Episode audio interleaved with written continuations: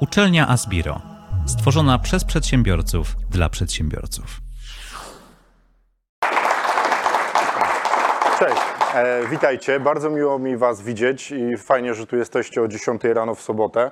To znaczy, że Wam zależy, nie? bo większość ludzi albo jeszcze dochodzi do siebie po, po wczorajszej imprezie, albo nie czuje potrzeby uczenia się. Wy, czuj, wy czujecie taką potrzebę, więc fajnie jeszcze przyszliście, żeby mnie posłuchać. E, krótko o mnie. Ja nazywam się Paweł Korycki, jak tutaj jest napisane, i zajmuję się sprzedażą firm. Generalnie. Przychodzą do nas klienci, mówią, że mają firmę i z różnych przyczyn te firmy sprzedają. E, Zaczęliśmy działać w maju zeszłego roku, po tym jak sami sprzedaliśmy nasze biznesy i okazało się, że nie mieliśmy pomocy, to znaczy w ogóle MŚP, czyli małe i średnie przedsiębiorstwa, nie bardzo mają dostęp do tego rodzaju doradztwa. Nie? Bo jest wielka czwórka, która robi w milionach transakcje, w milionach euro i generalnie malutkie firmy ich nie interesują. My robimy tematy od 2 do 50 milionów złotych, czyli MŚP. Nie? Bo małe, średnie firmy to jest właśnie e, ten, ten obszar. Nie zajmujemy się mikrofirmami, mikrofirmom pomagamy się rozwinąć. Prowadzę również bloga pawełkorycki.pl, na którym piszę o różnych rzeczach biznesowych, tylko mój blog jest o tyle specyficzny, że ja nie piszę o motywacji w ogóle w biznesie. Jak w biznesie się nie ma motywacji, to nie powinno się biznesu robić. Po prostu. No. E, Jak ktoś musi jeździć na kursy motywacyjne, słuchać różnych rzeczy, żeby móc pracować, to prawdopodobnie power mu się w pewnym momencie skończy. E, To tyle o mnie. Biznes, jakiś biznes prowadzę już od 15 lat. E, Trochę się tego doświadczenia zebrało, głównie siwe włosy. Jaki jest dzisiaj temat? Jakie zachowania prze- przedsiębiorców niszczą ich biznes? I dlaczego upadają firmy? My robimy, lubimy sobie jako ludzie w ogóle racjonalizować różne rzeczy i zwalać winę z siebie. Nie? Że generalnie to są jakieś czynniki zewnętrzne, że na przykład siła wyższa, różne rzeczy. No stało się. Stało się, nie? Stało się. I sobie potem tłumaczymy. Alkoholicy tak robią. Nie piłem, tylko piło się. Nie, nie mówią, że walę wódę od rana. Nie? Żadna osoba pijąca, jak ją spotykacie, co Paweł u ciebie? A łoje od dziesiątej, nie? Pff, wódka. No nie. Bo zwalamy odpowiedzialność na innych, że coś innego miało wpływ na to, że nam nie poszło. Dlaczego? Bo my nie jesteśmy wtedy winni. E, Państwo, państwo jest winne bardzo wielu rzeczom. E, Generalnie o państwie się źle mówi u nas. Państwo generuje różne ustawy i dorzuca różnych obciążeń, e, co nie jest fajne. I przy okazji ma schizofrenię, bo obniża niektóre podatki. I mamy kłopot w Polsce, nie? bo e, CIT mamy 9% dla spółek do e, 2 milionów tak, euro obrotu w tej chwili, w związku z czym mamy chyba jeden z najniższych podatków CIT w Europie, a przy okazji są dorzucane takie obciążenia, jak na przykład powyżej pewnego poziomu zarabiania zrzucamy się na inwalidów. Nie? Więc jest pewna schizofrenia naszego państwa i ciężko jest powiedzieć, że jest bardzo dobrze albo bardzo źle. Bo z jednej strony, tak jak już sobie spojrzycie na to, co się wydarza, to są wrzucane totalnie bezsensowne obciążenia, biurokracja, miała wejść prosta spółka akcyjna, jest przerzucona na za rok, nie będzie jej teraz. Nie wiem, czy wiecie, ktoś stwierdził, o kurwa, nie mamy, nie mamy systemu, żeby to zrobić, nie? Ktoś wstał rano, spojrzał na S24 i powiedział, ej, ale nie pamiętaliście o tym, żeby nasz system informatyczny przystosować do ustawy, którą wprowadziliście w zeszłym roku? O nie. Dobra, to nie ma kłopotu. To robimy tak. E, słuchaj, macie jeszcze czas na sali plenarnej? No wiem, że jest pierwsza w nocy, no i co z tego? No, musimy zmienić ustawę na marzec przyszłego roku. Okej. I robią, i zmieniają. Nie? E, Nie wiem, czy wiecie, ale polski rząd obecny jest najsprawniejszym rządem we wprowadzaniu różnych swoich pomysłów. Nieważne, czy one są dobre, czy złe. Oni sobie coś postanawiają i potem mija weekend i w poniedziałek się dowiadujemy, że coś zmienili. Nie? Dlatego prawnicy, podatkowcy budzą się po weekendzie, włączają wiadomości i czytają, a, czyli to, co napisałem, już nie jest nieaktualne, no to szkoda, nie? Bo szybko się zmiany dzieją. A wiecie, co się dzieje, jak się zmiany dzieją szybko? Kłopot. Słuchajcie, rozmawiajcie ze mną, proszę was, bo jak ja zadaję pytania, to wy robicie taką klasykę. Ale sufit. Uuu, i głośniki są, jakiś alarm przeciwpożarowy, zarąbisty sufit, nie? Jak w szkole. Więc dyskutujcie ze mną. Są wydarzenia też.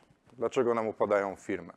E, Kto pamięta aferę, jak e, Rosja nagle powiedziała, nie chcemy polskich jabłek i wszystkie sady zaczęły upadać? Nie było tak. Wiecie, co się wtedy stało? Powstał wysyp cydrów. Nie, no bo Polacy przestali kupować jabłka, ale ciągle chleją, no, więc co można zrobić z całą masą gnijących jabłek? Cydry, no kurde, Polacy wymyślili, poradzili sobie. Nie? Ale będąc przedsiębiorcą, jedną z najważniejszych cech moim zdaniem jest odpowiedzialność w ogóle. Branie odpowiedzialności za różne rzeczy, ale też nie możemy w tej odpowiedzialności popaść w taką. Niektórzy ludzie lubią mówić, że wszystko, co się dzieje w biznesie, to jest wina przedsiębiorcy, bo mógł przewidzieć, bo mógł się zabezpieczyć, bo mógł mieć odpowiednią umowę i mógł mniej ufać, nie? Słyszymy takie głosy, że to, to wszystko jest przedsiębiorco twoja wina. Tylko problem jest w tym, że nie da się wszystkiego przewidzieć. Naprawdę. Z, to będę przy okazji pracowników mówił, że wasi pracownicy ze względu na to, że są ludźmi i jednostkami kreatywnymi, potrafią wymyślić takie rzeczy, że przychodzicie do pracy, patrzycie na to, co się wydarzyło i zastanawiacie się, no jak żeście to kurna wymyślili, nie? Bo wy byście tego, no, w najlepszych waszych kurde pomysłach science fiction byście nie wymyślili tego, co się wydarzyło. E, W związku z czym należy balansować pomiędzy tym, ja biorę odpowiedzialność za to, co się dzieje, ale zdroworozsądkowym nie wszystko można przewidzieć, bo po prostu tak jest. Sadownicy nie byli w stanie przewidzieć tego, że Rosja z dnia na dzień, bo ktoś się z kimś pokłócił, nie? Albo Putin powiedział, że to była nasza wina, coś tam jest afera teraz i będziemy się embargami obrzucać. Rozumiecie? Biznes nie lubi takich rzeczy. W ogóle biznes nie lubi emocji. Rynek, rynek się zmienia. Słuchajcie, w biznesie są trzy rzeczy, które się na pewno wydarzą. Tylko trzy. Pierwsza to są podatki lub jakieś obciążenia waszego biznesu. Bo nawet jeśli sobie zoptymalizujecie wasz biznes tak, że nie płacicie podatków, macie strukturę międzynarodową, cokolwiek, to i tak będziecie płacili podatek w postaci utrzymania tej struktury. Nie? Bo nie ma darmowych struktur mówiących, że nie płaci się podatków. Zawsze gdzieś będzie się za coś płaciło. Więc na pewno w waszym biznesie się wydarzą podatki albo inne obciążenia związane z prowadzeniem biznesu. Druga rzecz to jest przemiana. Do tej pory w ogóle biznesowo rynek na świecie się nigdy nie zmieniał tak szybko jak teraz. Jak ja chodziłem do liceum, to nie było Facebooka, jak tutaj spora część z Was je, jeszcze pewnie, tak jak po Was patrzę. Nie, nie jesteście jeszcze aż tak starzy, żeby, wiecie, żeby mówić, że jesteście starzy, ale nie było Face'a. W związku z czym nie było całych setek zawodów. Nie było SEO, nie było SEM, nie było Social Media Ninja, Instagrama. Nie było. Teraz są. Kiedyś, ja jak zakładałem pierwszą firmę, taką firmkę, bo zajmowaliśmy się survivalem, to żeby dotrzeć do nauczycieli, bo robiliśmy zielone szkoły, to z buta jeździliśmy po wszystkich szkołach w którym mieście.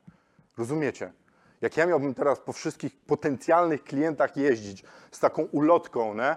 I mówić, że słuchajcie, jest, nazywam się Paweł Korycki, bardzo miło mi Was widzieć. Chciałbym Państwa zaprosić na wycieczkę, ale to nie jest taka wycieczka jak każda inna, bo drogi nauczycielu, my podpisujemy z Tobą kwit, że przejmujemy te dzieci, a Wy możecie sobie dwa dni robić co chcecie. Nie?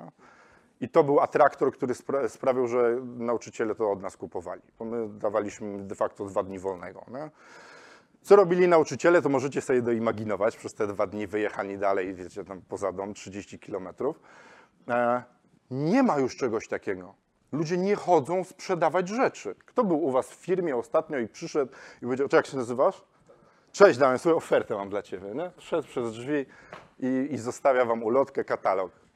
U kogo tak się wydarzyło? Las rąk, u nikogo. A kiedyś tak było. Nie? Ktoś przychodził, przedstawiał wam ofertę, proponował wam sprzedaż panoramy firm, nie? co roku nowej, żeby mieć tą książkę i ktoś ten szukał. Teraz wszyscy mają Google, więc rynek się zmienia. A trzecią rzeczą jest to, że coś się spierdoli. Generalnie w biznesie trzecią najważniejszą zasadą jest to, że będzie jakaś porażka, bo nie da się wszystkiego przewidzieć. Ja z różnych przyczyn popełniłem wiele porażek w swoich biznesach, więc miałem okazję się nauczyć różnych rzeczy, ale generalnie przedsiębiorcy muszą być gotowi na to, że coś nie wyjdzie z przeróżnych przyczyn.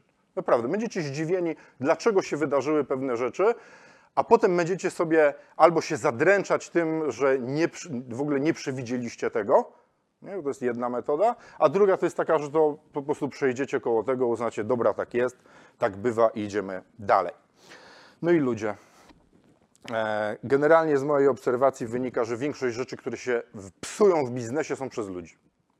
No, tak zazwyczaj w tej chwili. Kto z Was pracuje w branży IT? O kurde, dużo. Jak się pracuje z programistami? Super!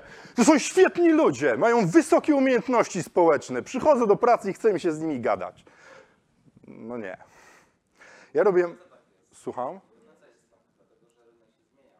Zmienia się, ale dopiero teraz. A wszyscy ci, którzy do dzisiaj pracują z programistami, to potrafią czasem wejść do firmy i stwierdzić, o w dupę. Nie? Eee, Co niestety zaskutkuje tym, że ktoś, kto ma bardzo dużo pieniędzy, przyjdzie do swojej firmy, spojrzy na tych ludzi, uświadomi sobie, że to jest produkcja. To jest produkcja, to jest linia produkcyjna, która wytwarza produkt, który ktoś później sprzedaje. I powie sobie tak, jak ja was wszystkich kurwa nienawidzę, nie? Wywali ileś miliardów dolarów i zrobi maszynę, która będzie robiła to, co ci ludzie, i zostanie dwóch programistów, którzy będą kontrolowali tą maszynę. Nie? Jeden do tego, żeby mówić temu drugiemu, żeby coś robił. Nie? Tak będzie, bo tak się generalnie wszystko, co się da, automatyzuje. No, zobaczcie, kiedyś byli graficy w ogromnych ilościach. Każdy, kto miał trochę sznytu do robienia pewnych rzeczy, zostawiał, zostawał grafikiem. Moje grafiki są robione na telefonie, które wrzucam w internet. Dorzucam sobie zdjęcie, walę jakiś filtr i wysyłam w neta. Nie? Robię to sam. Kiedyś musiałbym iść do kogoś, kto mi to przerobi. I ludzie, dlaczego ludzie są takim problemem w firmach? Ciężko ich zmienić, tak, to po pierwsze.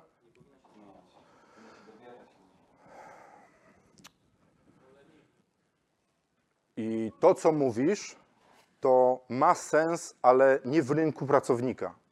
Wiecie, jakie jest bezrobocie w Gdyni? Zgadujcie. 2,7.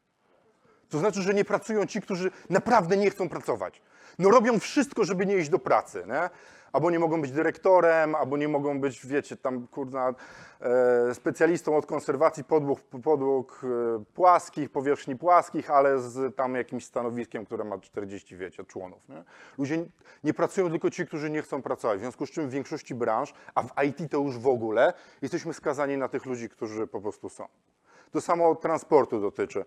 Od jakiegoś czasu w tym biznesie e, sprzedawania firm trafia do nas dużo firm transportowych. I otwarcie się mówi: jesteśmy zmęczeni współpracą z kierowcami.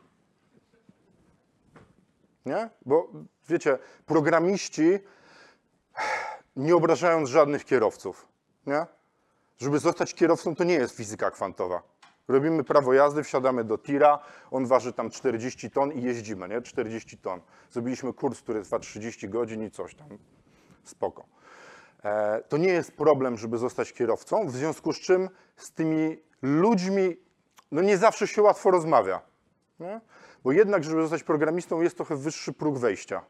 W ogóle, żeby zostać, nie? Tam patrzeć na te różne liczby, co są, kod, się nauczyć tego. Nie? A tu się wsiada kierownica, automat jeszcze, to już tirem może każdy jeździć. Zresztą, kto z Was jeździł kiedyś z CB Radiem? Nie? Było tak, ja już nie jeżdżę, no ale nie, cały czas. I jedzie koleś nad gabaryt, 60 ton. I jak ta komunikacja wygląda?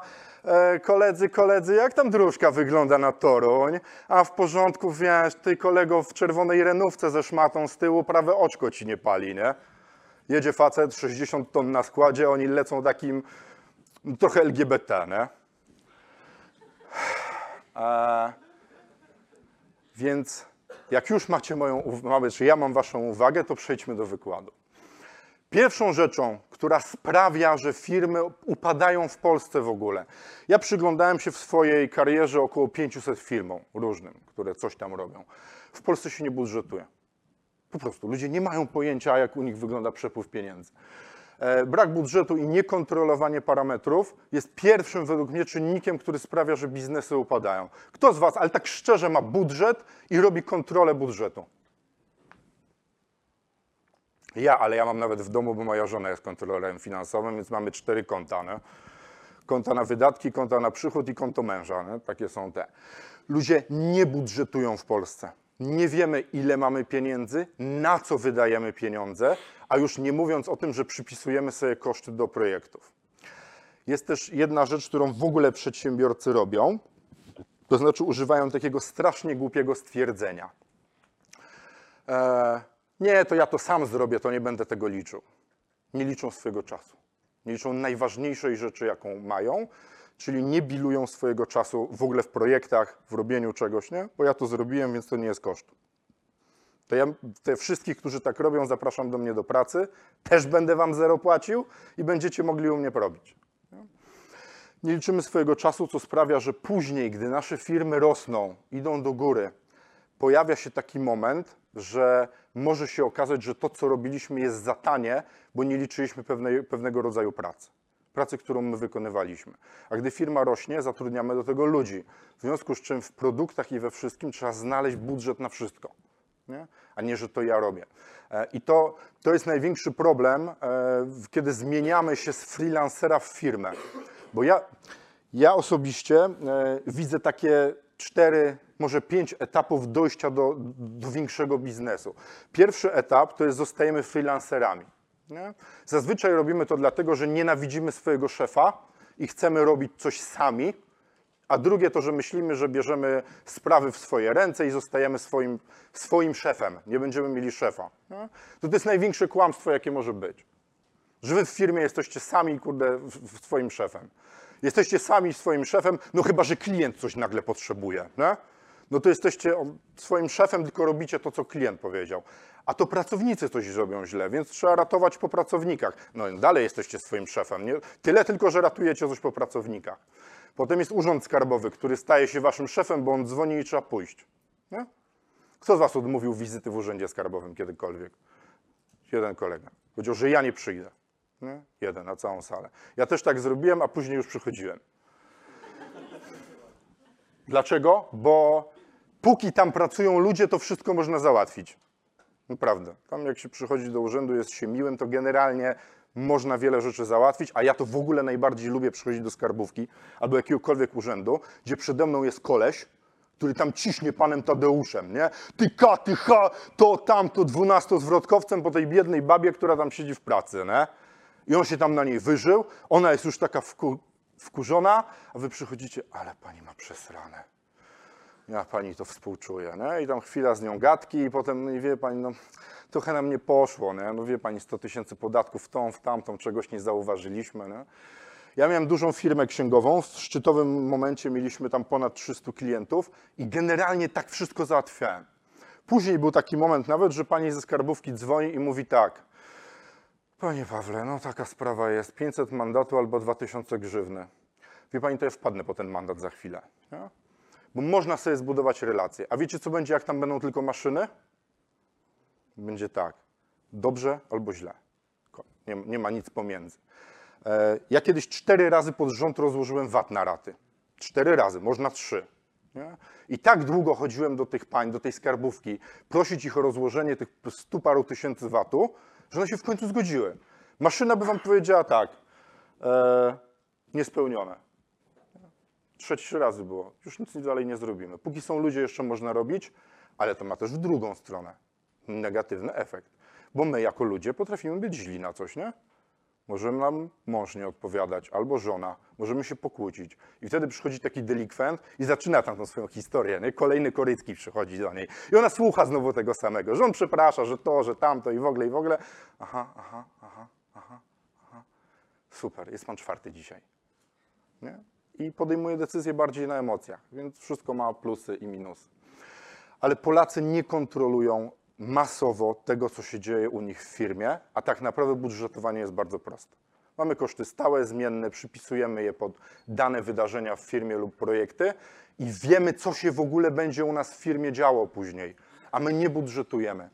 E, I z mojego badania, które ja robiłem jakiś czas temu, wyszło, że w tych mikrofirmach 97% ludzi nie ma pojęcia, jak wygląda u nich przepływ pieniędzy. Bo dzisiaj wchodzą pieniądze, wydajemy, a potem się zastanawiamy, gdzie jest VAT. Nie? Na przykład. No, nie ma, wydałem. To trzeba było odłożyć. I jest tak, etap, najpierw zostajemy freelancerem, bo chcemy być swoimi szefami. Później okazuje się, że potrzebujemy pracownika. I tak do 9-10 osób jesteśmy taką firemką, którą można zarządzać jak małym zespołem albo plemieniem.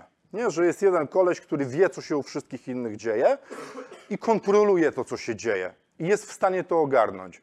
Według różnych badań robionych przez amerykańskich naukowców e, wychodzi, że e, jeden człowiek jest w stanie wiedzieć, co się dzieje o siedmiu ludzi naraz. Czyli możemy zarządzać dobrze maksymalnie siedmioosobowymi zespołami, a najlepiej cztero.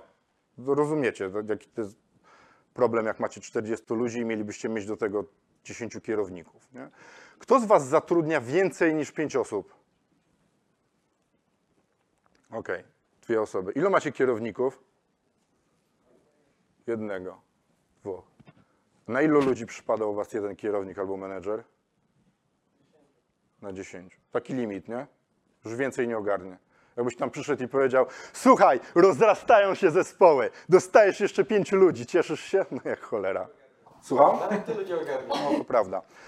E, Bo słuchajcie, gdybyście, jeśli jesteście, on jeszcze ten menedżer pracuje e, nad e, projektami, czy tylko zarządza? Zarządza tylko. Okej. E, Jeśli sobie pomyślicie, że macie spotkać się jako menedżer z każdym raz w tygodniu, macie 10 ludzi, spotkanie trwa godzinę, macie 10 godzin. Nie? Z przerwami to są dwa dni. Bo nie ma czegoś takiego jak 8-godzinny ty- dzień pracy. No nie ma bata. Ludzie chodzą do łazienki, tracą czas na takie rzeczy fizjologiczne. Nie? Realnie się pracuje może 6 godzin w firmie, gdzie efektywność tej pracy też jest w ogóle dyskusyjna. No, no bo przychodzicie do pracy, włączacie komputer, naciskacie pracuje i pudelek. Nie? Czytacie, co tam na świecie słychać nie? i w ogóle. Więc to... I każdy tak robi. To, wiecie, słuchamy o efektywności, opowiadamy sobie różne rzeczy, my tak nie robimy, a potem się okazuje, że każdy ma w zakładkach otwarte gdzieś tam, co Kim Kardashian jadła na śniadanie. Nie? Ja tak czasem oglądam wiadomości, gdzieś tam mi się pojawi taki tytuł i wiecie, kliknę po prostu z ciekawości i tak czytam i w połowie dochodzę do wniosku, Boże, jaki brodzik intelektualny, nie? Co ja czytam? W ogóle kogo to obchodzi, nie? A ludzie żyją sprawami innych, no ale to inna kwestia. Więc mamy taki etap, że musimy zacząć myśleć o tym, żeby ktoś zarządzał tymi ludźmi. Bo jak zaczynamy rosnąć powyżej 10 osób, to już wchodzą takie rzeczy jak procedury, stanowiska, myślenie o tym, jak rozwinąć ten biznes dalej i zaczyna się poważne budżetowanie. I to jest taki etap od 10 mniej więcej do 40-50 osób, gdzie jesteśmy w stanie ogarnąć różne rzeczy, które się dzieją. Bo powyżej tego, powyżej tych 50, e, wydarzają się dwie rzeczy. Dwie. Pierwsza jest taka, że potrzebny nam jest jakiś dyrektor generalny jeszcze. Czyli ktoś, kto będzie wykonywał pracę operacyjną, a my będziemy mogli działać nad rozwojem firmy. Bo wiecie, że robienie dwóch rzeczy naraz, to znaczy typowo pracy operacyjnej, kontrolnej i tworzenie różnych wizji i innych ładnie nazywanych rzeczy jest bardzo trudne. Bo jak robicie pracę operacyjną, to jesteście skazani na to, że w każdej chwili może się pojawić alarm, że coś się dzieje, że coś się wydarza. Nie? E, I powyżej 50 osób, czyli tam powiedzmy kilku milionów obrotu, dzieje się jeszcze jedna rzecz. Stajemy się z małej, średnią firmą, a co to znaczy? Że musimy mieć systemy do zarządzania. W ogóle różnego rodzaju systemy, procedury, rzeczy, które trzeba stworzyć, które, się, które trzeba wyprodukować, a które bezpośrednio od razu nie mają pieniędzy. I to jest pierwszy moment, y, drugi, bo pierwszy moment to jest jak stajemy się e, z tej dziesięcioosobowej firmy większą firmą, to jest moment, kiedy firmy upadają, bo sobie ten właściciel, który był świetny w swoim plemieniu, w tych 9-10 osobach sobie radził, nie radzi sobie z zarządzaniem czymś większym, głównie przez swoje ego. E, wiem, mówię to, ja tak zrobiłem, myślałem, że wszystko umiem, okazało się, że nie. Firmę musiałem zamknąć jedną, e, ale to jest nauka, bo zazwyczaj sobie nie zdajemy sprawy z ograniczeń, aż nam coś nie wybuchnie w twarz, nie? I jak mamy to, jak rośniemy, jak stajemy się z małej, średnią firmą, to musimy wydać pieniądze na systemy, które są w średniej firmie, ale przychody mamy ciągle małej firmy. I zazwyczaj to jest ten etap, kiedy albo potrzebujemy inwestora, albo pozyskania w jakiś sposób pieniędzy, kredytu lub czegoś, żeby móc dofinansować firmę, żeby ona mogła rosnąć dalej. No i poza tym pojawiają się, e, już są absolutnie wymagane stanowiska menedżerskie, żeby ogarniać tych ludzi, których mamy w, w, w firmie. Kto z Was się zajmuje produkcją? Produkt, tak, że macie fabrykę, że macie maszyny i coś produkujecie? Nikt. A kto się zajmuje usługami? cała reszta. E, I kto u Was zajmuje się produkcją w tych usługach? Maszyny czy ludzie? Ludzie. E, ale w firmie dalej i tak jak będziecie patrzyli na to, co się dzieje, to macie trzy działy. To znaczy sprzedaż, administracja i produkcja. To jest najprostsze do pokazania na firmie programistycznej. Programiści nienawidzą, jak się ich nazywa produkcją. I robię to z pełną premedytacją. W firmie programistycznej ktoś sprzedaje, nie? ktoś robi administrację i zarządzanie i ktoś produkuje. Jaki jest problem z kadrami w firmach programistycznych? Największy, który my popełniamy jako przedsiębiorcy. Z kogo się robi menedżerów? Z producentów. Generalnie z programistów się robi menedżerów, których umiejętności interpersonalne i rozumienie zarządzania i empatia nie zawsze są na wysokim poziomie. Nie zawsze, bo są programiści, którzy są fantastyczni. Na przykład Piotr Bucki. Nie wiem, czy kojarzycie, jest taki gość, który ma tam 350 osób, firmę programistyczną, tylko wiecie co? On od pięciu lat nie programuje. Nie? On się zajmuje zarządzaniem swoją. Został programistą, ale tak naprawdę to on jest menedżerem. I problem jest taki, że robimy menedżer... Słucham? Piotr Bucki. Tak. Jest dwóch Piotrów Buckich. Jeden zajmuje się psychologią, występowaniem, nie? jest od nas i jeden się zajmuje programowaniem. Więc brak budżetu i niekontrolowanie parametrów jest kłopotem, który rozwala całą masę firm, bo nie wiemy, ile zarabiamy. A drugą rzeczą jest brak strategii. E, Kto z Was ma postawione cele, ale nie takie tam noworoczne, że chodzicie do 16 na siłownię, nie? E, tylko prawdziwe cele w biznesie. Ja też mam. A kto policzył sobie te cele? To znaczy nie tak, że wiecie, wstał i rano i pomyślał, wczoraj oglądałem Wilka z Wall Street, będę milionerem za dwa lata. I co robi? Odpala afirmację, czyta książkę Sekret i bardzo myśli o tym, żeby być milionerem, więc magnetyzm wszechświata sprawia, że będzie bardzo bogaty. Czyli się rozumiemy, bo się śmiejecie. To nie działa. Znaczy, dobrze jest sobie mówić, nastawiać się pozytywnie w tym jednym procencie czasu, kiedy akurat nie pracujecie. Bo żeby zrobić biznes, w ogóle to trzeba pracować. Afirmacja no nie działa. Znaczy, nie znam ludzi, którzy samą afirmacją coś zrobili. Nie? A brak strategii sprawia, że nie wiemy, gdzie idziemy. A ta strategia jest też potrzebna do robienia budżetu. Bo żeby zrobić budżet tego, co ma się wydarzyć, musimy wiedzieć, co chcemy osiągnąć. Niedawno nawet na Asbiro był wykład gościa, który mówił, że nie stawia sobie celów. Płynie z dnia na dzień, robi. I jest też takie podejście i ono jest możliwe do działania. Tylko jest trudno wtedy się rozwijać. Dlaczego? Bo nie wiemy, czy się rozwijamy. Tak naprawdę. Bo możemy mieć coraz więcej przychodów, ale nie mieć czego? Ale sufit. Zysku. Zysku, naprawdę. Ja miałem firmę, która miała kilka milionów obrotu i nie generowała zysku. To była firma księgowa. I co z tego, że mogłem siebie nazwać milionerem? Ona też była na jakiś tam milion czymś wyceniona, ale nie było pieniędzy z tego. To była do dupy firma. Dlatego na przykład jak patrzymy sobie na firmy transportowe, w których wiecie jaka jest marża? Kto pracuje w transporcie albo miał z transportem? Ile macie marży? A ile to jest mało? Bardzo dużo przychodów i bardzo mało zysku. 4% to jest takie w Polsce minimum, 6% to jest maksimum na transporcie, jakie można wyciągnąć. 6%. A wiecie, ile faktur statystycznie jest niezapłaconych w Polsce? 13%. Czyli ile tej marży, y, ile musicie pilnować bardziej faktur, żeby móc mieć y, ogarnięte płatności. Transport jest bardzo trudny i ciężko tam się nie dość, że marże generuje, to jeszcze ciężko mieć nadwyżki pieniędzy. Nie? Zresztą większość firm małych transportowych w tej chwili się będzie konsolidować. One znikną z rynku, bo do obsługi pięciu ciężarówek albo ja mówię o drogowym transporcie, pięciu, dziesięciu, dwudziestu ciężarówek potrzebuje się tyle samo ludzi. Ten sam system i podobną ilość ludzi. Nie-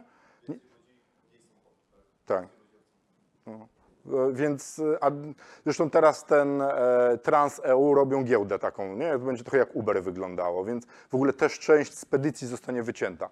Będą niepotrzebni. No, kierowcy działali tak jak na zasadzie Ubera, aczkolwiek ja bym się bał kupować takie usługi, bo jak kupujemy od freelancera, tirowiec freelancer nie?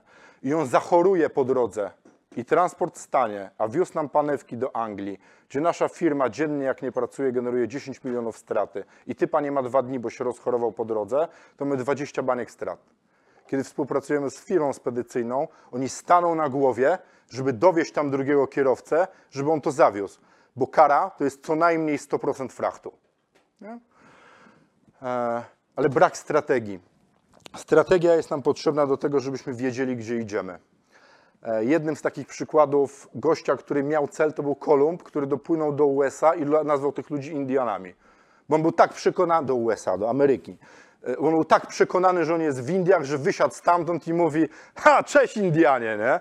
A oni, no dobra, walnąłeś się o 10 tysięcy kilometrów, ale spoko. Nie? Ale on miał target.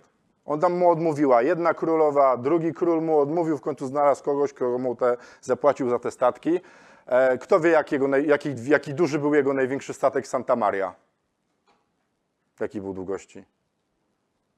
25 metrów. To taki jacht jest większy. Rozumiecie, on płynął przez Atlantyk, czym największy. Ten najmniejszy miał 12 metrów. To łódki teraz są większe, kurde, na, na jeziorach, nie? No on sobie po Atlantyk przepłynął. Tak, wpadł na pomysł, stanął i powiedział, płyniemy. Brak strategii rozwala polski biznes.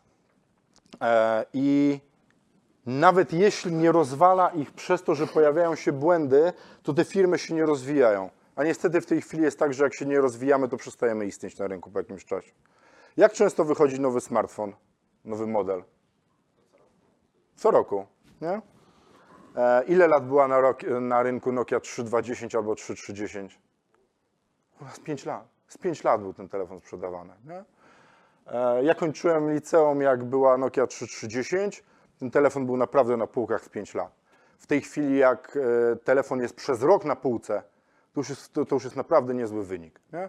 Bo, bo on jest topowy, topowy, a potem trafia w Mediamarkcie na taką półkę starych rzeczy. Nie? Gdzie on się niczym nie różni od tego nowego.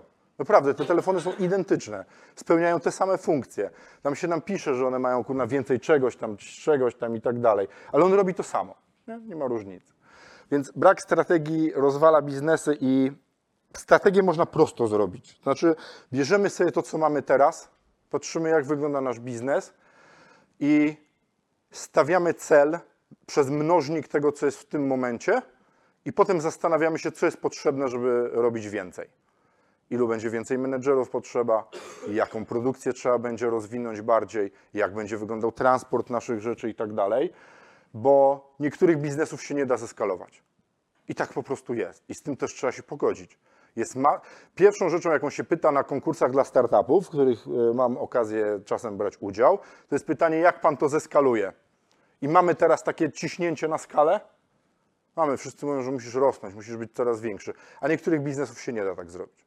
Na przykład branży, kreaty... branży kreatywną bardzo ciężko się skaluje, a biznesu polegającego na występowaniu gdzieś to już w ogóle się nie da zeskalować. No przyjadę albo ja, albo nikt. Tak? Może mój wspólnik, ale to, to jest tyle. I zbyt niskie ceny. I to rozwaliło moją firmę księgową. Zbyt niskie, sprzedawanie po zbyt niskiej cenie. To czeka transport.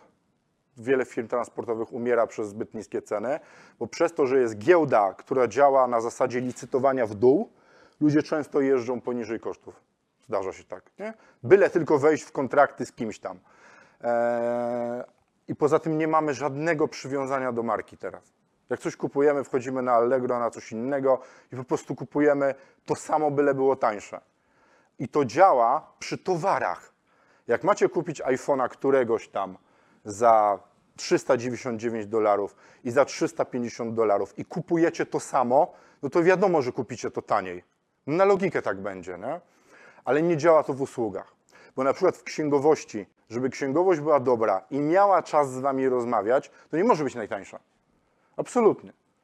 Tak samo w transporcie. Albo kupujemy bardzo tanie frachty, gdzie jeździ jeden gość, któremu żona ogarnia transporty, ok, i wszystko jest fajnie do czasu, aż jest fajnie, nie? To taka mądrość chińska. Jest dobrze, póki jest dobrze. Ale w momencie, w którym ten kierowca zachoruje i jest jeden, to nie jest jego problem. To jest problem tego, który czeka na towar. A dlaczego? I, jak to jest jego problem, to co on sobie uświadamia? Kurde, trzeba było zapłacić drożej. Nie? Bo w księgowości z kolei, jak nam księgowa zawali jeden rok, drugi rok, to, wiecie, co się potem trzeba robić? Robić wszystko w tył i zapłacić jeszcze raz za całą tą księgowość. Ile razy wam się zdarzyło kupić usługę, za którą musieliście zapłacić jeszcze raz? No mi się zdarzyło. Nie? Zdarza się. Kupiliście tanio, byliście zadowoleni. Kurde, ale wynegocjowałem, nie? Aż prawie mu gacie jeszcze zabrałem przy tej negocjacji. A potem się okazuje, że płacicie jeszcze raz. Bo kupowanie najtaniej wcale nie znaczy najlepiej. I, i, I tego dopiero się nauczyć. Nie kupować najtaniej, tylko kupować najlepiej, to jest kłopot. Bo tego trzeba się nauczyć, a niestety jak się człowiek uczy? Na czyichś błędach? No generalnie nie. No gdybyśmy się uczyli na czyichś błędach, to wszystkie te biografie ludzi sukcesu byłyby poradnikami, a tu każdy byłby milionerem. Nie, to ubierz szalik, nie? Nie no, mamo, po co mi szalik? Zresztą, ja jak miałem 20 parę lat, miałem całkiem nieźle prosperującą firmę, a moja mama mi wtedy mówiła, skończ studia. Nie no, mama, jestem prezesem spółki, pieniądze są, co ty, nie? I to jest pierwsza scena. A druga scena to jest taka, ja z walizkami wracam do domu, do mamy, nie? Co?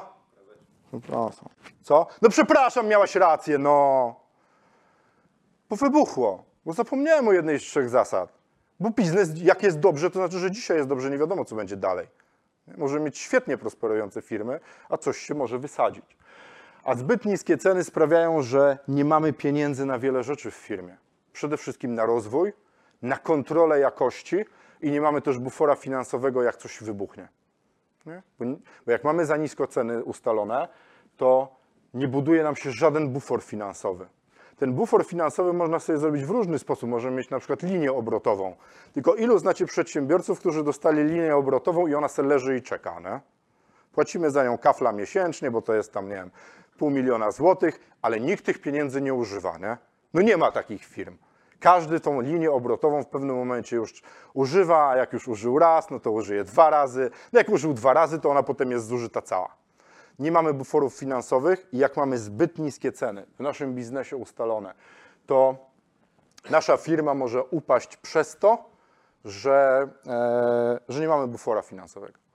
Bo jak coś się wydarzy i na przykład tak jak w księgowości, trzeba będzie my, jako odpowiedzialny właściciel, weźmiemy odpowiedzialność za to, że nasza księgowa coś zrobiła źle, to my musimy zapłacić za naprawianie. W firmie transportowej musimy mieć środki na to, żeby dowieźć gdzieś gościa, który zepsuł. W firmie programistycznej musimy móc napisać jeszcze raz kod, bo ten, który jest napisany, co prawda działa, tylko zmienił nam się, y, powiedzmy, ustalenia klienta, a nasz programista o czym zapomniał? O opisaniu tego kodu. No bo siedział se pisał, nie? Tłuk i nie ma napisane, co jest do czego. I łatwiej jest napisać to od nowa. Nie? Wszyscy ludzie programujący tutaj, ile razy Wam się zdarzyło pisać coś od nowa, by było łatwiej, niż dochodzić, dlaczego połączenie tego z tym jest takie, a jak to wytnę, powinno działać, a nie działa. Nie? Słucham? No właśnie. Nie? W księgowości z kolei jest taka sytuacja, tej papierowej, nie? bo księgowe lubią papiery, że jest regularne szukanie segregatora, kurna. To był normalnie event firmowy, e, integracja biznesowa. Ktoś przychodził i ty nie możemy znaleźć segregatora od kogoś tam, nie? I całe biuro szuka, biurka, tam wiecie, tony tych papierów. Jak macie dużą firmę księgową, tak jak my mieliśmy, to miesięcznie drukowaliśmy 12 tysięcy stron. Prawdopodobnie jestem odpowiedzialny za wybicie części Amazonki, nie? Te drzewa tam to ja wycinałem, to jest moja wina. I się szuka segregatora, bo ona gdzieś go zostawiła, zgubiła, a potem przychodzi na końcu taka, wiecie co, ja go do domu chyba zabrałam. Nie? A godzinę wszyscy dymają i szukają tego segregatora. E, A czemu szukali segregatora? Bo nie było pieniędzy, żeby wdrożyć system digitalizacji wszystkiego, obra- znaczy robienia na tym tagów i poszukiwania w internecie. Bo to kosztuje strasznie dużo pieniędzy. Bo jak chcemy sobie to zrobić na małą skalę, to spoko. Ale jak macie otagowywać 12 tysięcy dokumentów samych faktur plus dokumenty księgowe, to na to musi być etat, nie? żeby to robić. My mieliśmy jednego człowieka, który zajmował się jedną rzeczą skanowaniem. Rozumieliście? Mieliśmy gościa od skanowania. Tak jak kiedyś byli ludzie od jeżdżenia windą. Był taki zawód jak wciskanie guzików na windzie. Za komuny, jak każdy musiał pracować, więc byli operatorzy windy. Mój wujek był operatorem windy, a potem jeszcze dostał pomocnika. Kurwa. Kierownik windy i operator przycisków. No. Więc zbyt niskie ceny będą rozwalały biznes, a my się w ogóle boimy podnosić ceny. W ogóle boimy się. No. Boimy się e, brać pieniądze za nasz czas, powiedzieć klientowi, dobra, ale ja to będę robił, moje doradztwo kosztuje 250 zł za godzinę netto i albo to płacisz, albo nie robimy. Boimy się, bo- boimy się mówić ludziom, że coś kosztuje. A w większości wypadków jest tak, że część ludzi was odrzuci przez to, że każecie im zapłacić, a cała masa powie, dobra, to jest specjalista, ja zapłacę. Ja na przykład nawet jak dostaję od kogoś poradę, to wolę mu zapłacić za to. Naprawdę, żeby ten ktoś wiedział, że, że został wynagrodzony. Poza tym, e, jak dostajemy porady za darmo, to nikt nie bierze za nie odpowiedzialności później. Nie? Bo jak dostaliśmy poradę za darmo, to jakiego mamy bata na tych ludzi? Żadnego. A się nabije. Udzielanie kredytu kupieckiego. Udzielamy w ogóle kredytu kupieckiego. Każdy z Was zapewne. Jeśli dajemy fakturę z płatnością 7 dni, to jest to kredyt kupiecki. Czy Wy wykonujecie usługę, a potem się modlicie o to, żeby ktoś zapłacił? Kto pracuje w budowlance? O, przejebane, co? O, w transporcie jakie są terminy płatności? 60 dni? Mies miesiąc u Was, okej. Po, ilu, po ilu upomnieniach ludzie płacą? Czyli jako firma, ma 15 jak normalnie dacie pieniądze prywatnych. Okej, to masz szczęście. Generalnie w większości transportowych firm jest tak, że termin płatności to jest 60-90 dni po trzykrotnym upomnieniu, taka jest statystyka. Eee, I za paliwo się płaci po, przez, po, co 14 albo co 30 dni. Nie? W związku z czym musimy mieć bufor finansowy, żeby zatankować samochody, bo za ten projekt, w cudzysłowie, dostaniemy kasę za tam kwartał. No, to jest kłopot. A w budowlance jak? Cały czas walka, nie? żeby ktoś zapłacił. Potem jest walczenie o to, że jest przy odbiorze udowadniają, że jest zrobione źle, żeby suma gwarancyjna została u nich. E, Wy mówicie, że macie promesę bankową na to albo coś innego. Oni mówią, że nie za. Jaja jak berety. Nie? Więc generalnie w firmach budowlanych jest jeszcze dział kłócenia się z ludźmi, żeby zapłacili za pieniądze. Nie? Robimy biznes, myślimy, że naszą firmą to jest budowanie na przykład dróg albo domów, a potem się okazuje, że budujecie drogi i domy, a przy okazji jesteście negocjatorami nie? i windykatorami. E, już nie mówiąc o przetargach rządowych, które rozwaliły niejedną firmę, bo tam to już jest standardem to, że nie będzie zapłacone. Nie można założyć, że trzeba będzie się walczyć o pieniądze i w ogóle udzielamy kredytu kupieckiego. Ja przestałem. Ja po tych 15 latach prowadzenia firm pracuję tylko za przedpłatą. A jeśli jest projekt rozłożony na etapy, to biorę pieniądze, kończę etap i mówię, że nie pracuję. Nie ma przelewu, nie pracuję. Nie? Niestety dojście do takiego poziomu zajmuje kupę czasu. Trzeba sobie wyrobić jakąś, e, powiedzmy, markę na rynku, ale to też odrzuca klientów. Część klientów nie kupi. Mówią, że nie będą płacili z góry, bo dopiero zapłacą po, po odebraniu. W budowlance jedną firmę widziałem, która robiła coś na przedpłacie, ale ona robiła generalnie nie za duże rzeczy. Nie? Udzielanie kredytu kupieckiego kosztuje. Ko, nikt nie liczy kosztu udzielania kredytu kupieckiego. Tak jak ludzie nie budżetują, to już w ogóle nie liczymy tego, za ile pożyczamy tym przedsiębiorcom pieniądze. No, w budowlance dodajesz procenty od tego, że ktoś ci nie płaci przez ten? Nie ma. W transporcie też to się nie zdarza. A, a my pożyczamy pieniądze. Jesteśmy jak bank. A tylko, że bank bierze za to prowizję za przyznanie i jeszcze procent od każdego dnia niepłacenia kasy. E, Udzielanie kredytu kopieckiego e, jest niebezpieczne, ale trudno jest zabezpieczyć. Nie, nie, nie ma na to tak naprawdę. Jedynym rozwiązaniem jest płatność z góry. Wszystkie inne zabezpieczenia, na przykład weksle, których ja mam na 50 tysięcy złotych, można sobie nimi dubsko podetrzeć. Bo jak ktoś nie ma nic, co można e, z, zlicytować, sprzedać albo ściągnąć mu z konta, to wiecie, ile jest wart weksel? ma wartość ujemną, bo jego ściąganie kosztuje pieniądze. I wy płacicie za prawnika, płacicie do komornika, a potem się nie dzieje nic. Bo jeśli ktoś jest zawodowym przedsiębiorcą przygotowanym do prowadzenia na przykład niebezpiecznego biznesu, to nie ma nic. Nic nie ma, bo pamięta o tej trzeciej zasadzie i nie chce tego przekładać na swój prywatny y, ogródek. Nie chce, żeby mu zabrali dom i tak dalej. Ma rozdzielność majątkową, nie posiada niczego, firma jest na żonę, samochód jest leasingu, telefon jest firmy i mogą do niego przyjść, a on robi słonika. Nie mam nic. I nie ściągniecie. Dlatego udzielanie kredytu kupieckiego jest e, niebezpieczne, ale tak wygląda rynek i trzeba sobie z tego zdawać sprawę. A w połączeniu ze zbyt niskimi cenami to jest zabójstwo. Mamy za niskie ceny, a klient nam potem nie zapłaci. I o ile mamy dywersyfikację na bardzo dużym poziomie, czyli sprzedajemy dużo rzeczy do różnych klientów, to jakoś sobie z tym poradzimy, ale jeśli polegamy na jednym albo na przykład trzech klientach i jeden nie zapłaci, to mamy problem, bo nie mamy na, na utrzymanie.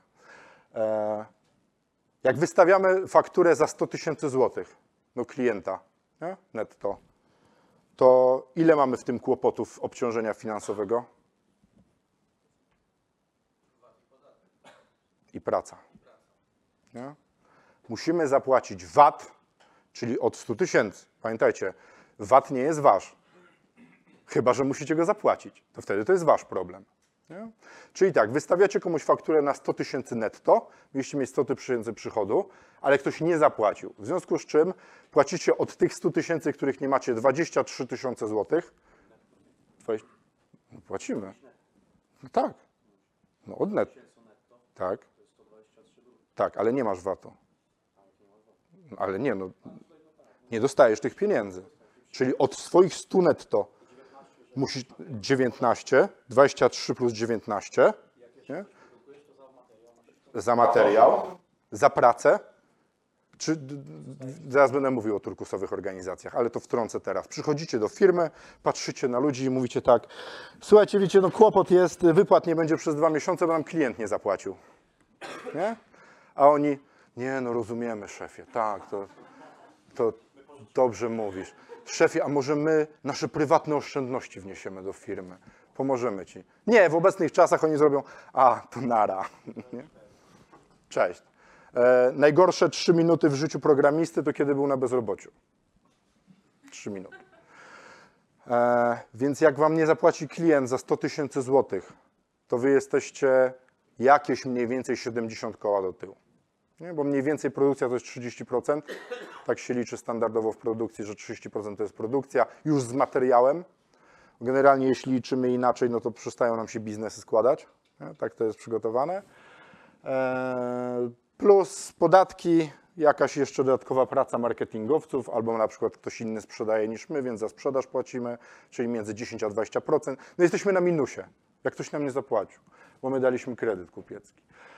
Piątą rzeczą to są pozorne oszczędności. I to jest hit. Przychodzi do mnie klient ostatnio, ma 10 milionów przychodu i 2 miliony zysku. 20% zysku. Dwie bańki. I tak myślę o tej firmie, kurde, no co za, co za gość. Jaka to jest turbo firma, nie? Z dokumentów tak wynika i w ogóle super. No ale z racji tego, że jestem człowiekiem generalnie niewiernym w takie rzeczy, zacząłem sobie szperać i na drugim spotkaniu, bo on sprzedawać firmę chciał, zadaję mu takie pytanie, dobra, panie X, a ile hajsu pan daje z kieszeni do swoich pracowników? A on zrobił tak. No jakieś milion siedemset pięćdziesiąt tysięcy rocznie. Więc on ma zysk pozorny w wysokości 2 milionów złotych.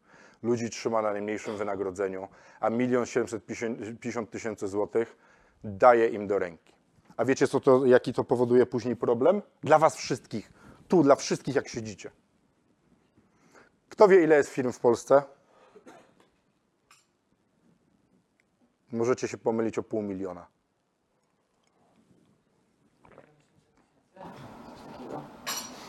Nie możesz tego wiedzieć, bo tego nikt nie wie. Polski rząd nie wie, ile jest firm w Polsce. Gorzej wam powiem, nie ma zielonego pojęcia. Prawdopodobnie najbliższe stanu faktycznemu jest, są informacje z KRS-u, które są obciążone czym? rokiem statystycznym. Nie wiemy, ile jest w tej chwili firm. GUS nie ma pojęcia, ile jest firm. Oni wiedzą mniej więcej, bo tam do jednego wora są wrzucone e, działalności gospodarcze działające jako samozatrudnienie w jakiejś firmie. E, Później są wrzuceni ludzie, którzy zawiesili biznes, firmy, które dawno nie działają, albo takie, których ktoś zapomniał wykreślić. Nie wiadomo, ile jest firm w Polsce. Robiłem ostatnio badanie, ile kosztuje godzina doradcza. Próbowałem znaleźć takie dane i wszystkie urzędy powiedziały mi, Mówi pan, no nie wiemy w sumie, no taki mały kłopot, no nie wiemy ile tego w Polsce jest. Nie? Więc pierwsza rzecz jest taka, że nie wiemy ile jest firm w Polsce, ale Urząd Skarbowy dokładnie wie ile zarabiamy. Nie? Bo wie, bo my składamy sprawozdania i składamy pity. W związku z czym taki pan X, który wykazuje 2 miliony zysku, wpada w statystykę z 2 milionami zysku. I wtedy rząd, patrząc sobie, jakikolwiek rząd, nie, jakikolwiek, patrzysz sobie na statystyki dostarczone im przez Urząd Statystyczny i przez Urząd Skarbowy i mówi, o kurna, ile oni mają pieniędzy. To jak my im wrzucimy jeszcze podatek, to nic się nie zmieni, tam 1% w tą czy w tamtą. Ale realnie nie ma tych pieniędzy. I ten gość, przez to, że pokazuje w sprawozdaniach jedno, a realnie jest drugie, rozwala cały, tacy jak on rozwalają rynek biznesowy w Polsce. Bo ktoś patrzy potem na te statystyki i myśli, kurde, 2 miliony zysku. E, Ludzie pracujący na samozatrudnieniu w jakiejś firmie mają minimalne koszty, więc płacą podatek od większości kwoty, którą dostają. Są przedsiębiorcami, a tak naprawdę są na umowie o pracę, tylko ubranej w działalność gospodarczą. I co tam się okazuje? Że mają na przykład 60% zysku. No to jak patrzycie, że w Polsce przedsiębiorcy mają między 20 a 60% zysku i dorzucicie im 1% podatku, to to już się nic nie zmieni, nie? No zmienia się o tyle, że potem ci wszyscy inni ludzie, którzy prowadzą biznes i mają to policzone i nie robią takich rzeczy jak tamten koleś, bo on jak dodamy do tego jeszcze, że miał kredytów wziętych na takim poziomie, że ma 2 miliony zysku, to jego firma jest totalnie nierentowna. On nie zarabiał. Czyli miał źle policzony model biznesowy. Pozornymi oszczędnościami e, jest też bardzo lubiane przez wiele osób przenoszenie firmy gdzieś za granicę. Bo w ogóle tam to jest lepiej. Kto z Was ma firmę za granicą? Jeden kolega. Limited? Okej. E, Niestety jest tak, że nasz rząd obecny wydaje dużo pieniędzy na różne rzeczy. Nie? 500 plus, 500 coś tam, 500 krowa, 1000 świnia i tam i odwrotnie. I póki co znajduje na to pieniądze. Wyciąga skądś tą kasę. W ogóle JPK na przykład, jednolity plik kontrolny, sprawił, że jest 30 miliardów złotych więcej w budżecie. Nie? Bo mafie paliwowe ciężej im wyłudzać pieniądze. E, ale to się skończy. I jak się skończy, to będzie poszukiwanie pieniędzy u tych ludzi, którzy prowadzą tu biznes, są więcej niż 183 dni w Polsce, a rozliczają się przez Anglię, Estonię i tak dalej. I wtedy będzie przychodzenie i mówienie: Dzień dobry, witamy serdecznie, ale pan ma podatki na 5 lat do tyłu do zapłacenia. Bo pan mieszka tu, pracuje pan tu, wypłaca pan tu pieniądze. A skąd to wiemy? Bo w zeszłym roku w styczniu wprowadziliśmy taką ustawę, że mamy dostęp do pana konta, jak się uprzemy i chcemy zobaczyć, a pan dostaje pieniądze z angielskiej firmy na swoje prywatne konto i wydaje ją w bankomacie w Polsce. Dlatego wiemy, że pan był w Polsce dłużej niż 183 dni, więc jest pan rezydentem podatkowym tutaj. Rozumiecie? Wtedy trzeba tu płacić podatki. I generalnie na optymalizację podatkową jest następujący wzór, na jej sensowność, czyli oszczędności minus nawias, ile płacimy za tą optymalizację, bo za każdą optymalizację się coś płaci. Jak mamy firmę w Estonii, to tam też trzeba płacić za to, że ona jest, jak mamy limited, to trzeba mieć księgowość też w Anglii. Minus nawias oszczędności, znaczy wydatki, jakie robimy na, na tą, tą, plus czas. Plus czas, bo nie mierzymy swojego czasu, ile czasu nam zajmuje utrzymanie danej struktury w ogóle. Ja sprzedawałem jedną firmę przez Cypr. Eee, nie wiem, czy wiecie, jak e, zazwyczaj działają oszczęd... e, znaczy tego rodzaju e, systemy oszczędzania pieniędzy, jak się większe pieniądze przesyła przez kraje, e, gdzie, gdzie jest, e, gdzie de, de facto płacimy wtedy jakieś procenty podatku, znaczy e, to jest tak. Nie ma optymalizacji, które robią 0 zł, one nie istnieją. zawsze zapłacimy coś, a zazwyczaj w takich strukturach płacimy gdzieś 8-9% za, za to, że wrócą te pieniądze do nas. Nie? Czyli oszczędzamy i tak połowę podatku. Ale w Polsce jest tak, że głównie działają schematy na przepuszczenie pieniędzy przez kraje, które kupują broń od nas. Jak sobie popatrzycie na przykład, że e, teraz idą pieniądze do Libanu, przez Liban można, e, idą, idzie broń do Libanu, przez Liban można przepuścić teraz pieniądze zero. Nie? No bo dlaczego główny koncern zbrojeniowy miałby jeszcze płacić od tego podatki? Więc e, tylko, że to się zamyka cały czas. Optymalizacje podatkowe zagraniczne się otwiera ich możliwość robienia, a potem się zamyka, a nie każdy z nas prowadząc biznes za, poprzez zagranicę kontroluje na bieżąco zmiany. Nie? I może się okazać, że ta optymalizacja, którą mamy i która była fantastyczna w zeszłym roku, w tym roku już nie działa. Nie? I mamy kłopot. E, Pozornych oszczędności jest dużo. Kupowanie e, za tanich rzeczy, ale przede wszystkim kupowanie za taniej pracy, czyli zatrudnianie słabych ludzi. Nie? Bo niestety dobrzy ludzie kosztują.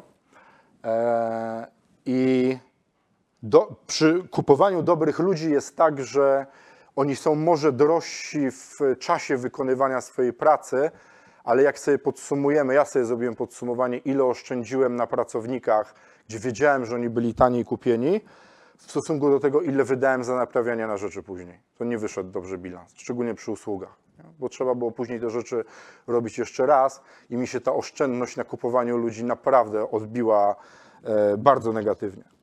Czy tu jest gdzieś zegar jakiś może? Dobra. Brak as- asertywności w zwalnianiu. I to jest kłopot y, bardzo poważny ze względu na to, tak jak wcześniej mówiłem, w aglomeracjach nie ma bezrobocia. Bezrobocie nie istnieje, w aglomeracjach nie pracują ludzie, którzy nie chcą pracować. E, A nasi pracownicy potrafią się okazać problemem, a nie dostawcą wartości. Słuchajcie, no ja pracowałem kiedyś w recyklingu i, i tam ci pracownicy ze względu na to, że byli, żeby nikogo nie obrazić, no nie była to najwyższa klasa intelektualna e, i się im coś tłumaczyło z myślą taką, że być może tego nie spieprzą. No i słuchajcie, na przykład zamówiliśmy taką maszynę do zgniatania kół, nie? żeby nie robić zdejmowania opony maszyną do zdejmowania opon i potem wrzucania opon tu, a felgi tam, tylko było taka maszyna hydrauliczna, która z trzech stron zgniatała to koło, nie? się kładło koło, ona zgniatała felgę, więc się wyjmowało felgę i wyrzucało oponę. Trwało to gdzieś z pięć razy, e, pięć razy krócej niż to, to dewulkanizacja. Nie? No i tłumaczę im, bierzecie to koło, kładziecie, nożem przebijacie, nożem przebijacie, nożem przebijacie, nożem przebijacie i naciskacie zgniecenie. Nie? Wracam do biura, siadam, mijają trzy minuty i nagle słychać takie już nie biegnę, już jestem nauczony, nie biegnę. No. I sytuacja jak z kreskówki. Ja wychodzę, ta felga w tym momencie spada. Nie? W tym stanowisku, gdzie oni byli, to im taki daszek zrobiłem, jak na altankach są takiego pleksi, nie? żeby im na łeb nie padało. No to tam taka dziura wywalona. Jeden siedzi na ziemi, tak, włosy do góry, jak w kreskówce osmalone, a drugi stoi z tą dźwignią zgniatania. Nie? Nie trzeba, wie, wiecie, być Sherlockiem Holmesem, żeby do nich przyjść i spytać, co nie przebiliście. A skąd pan wie?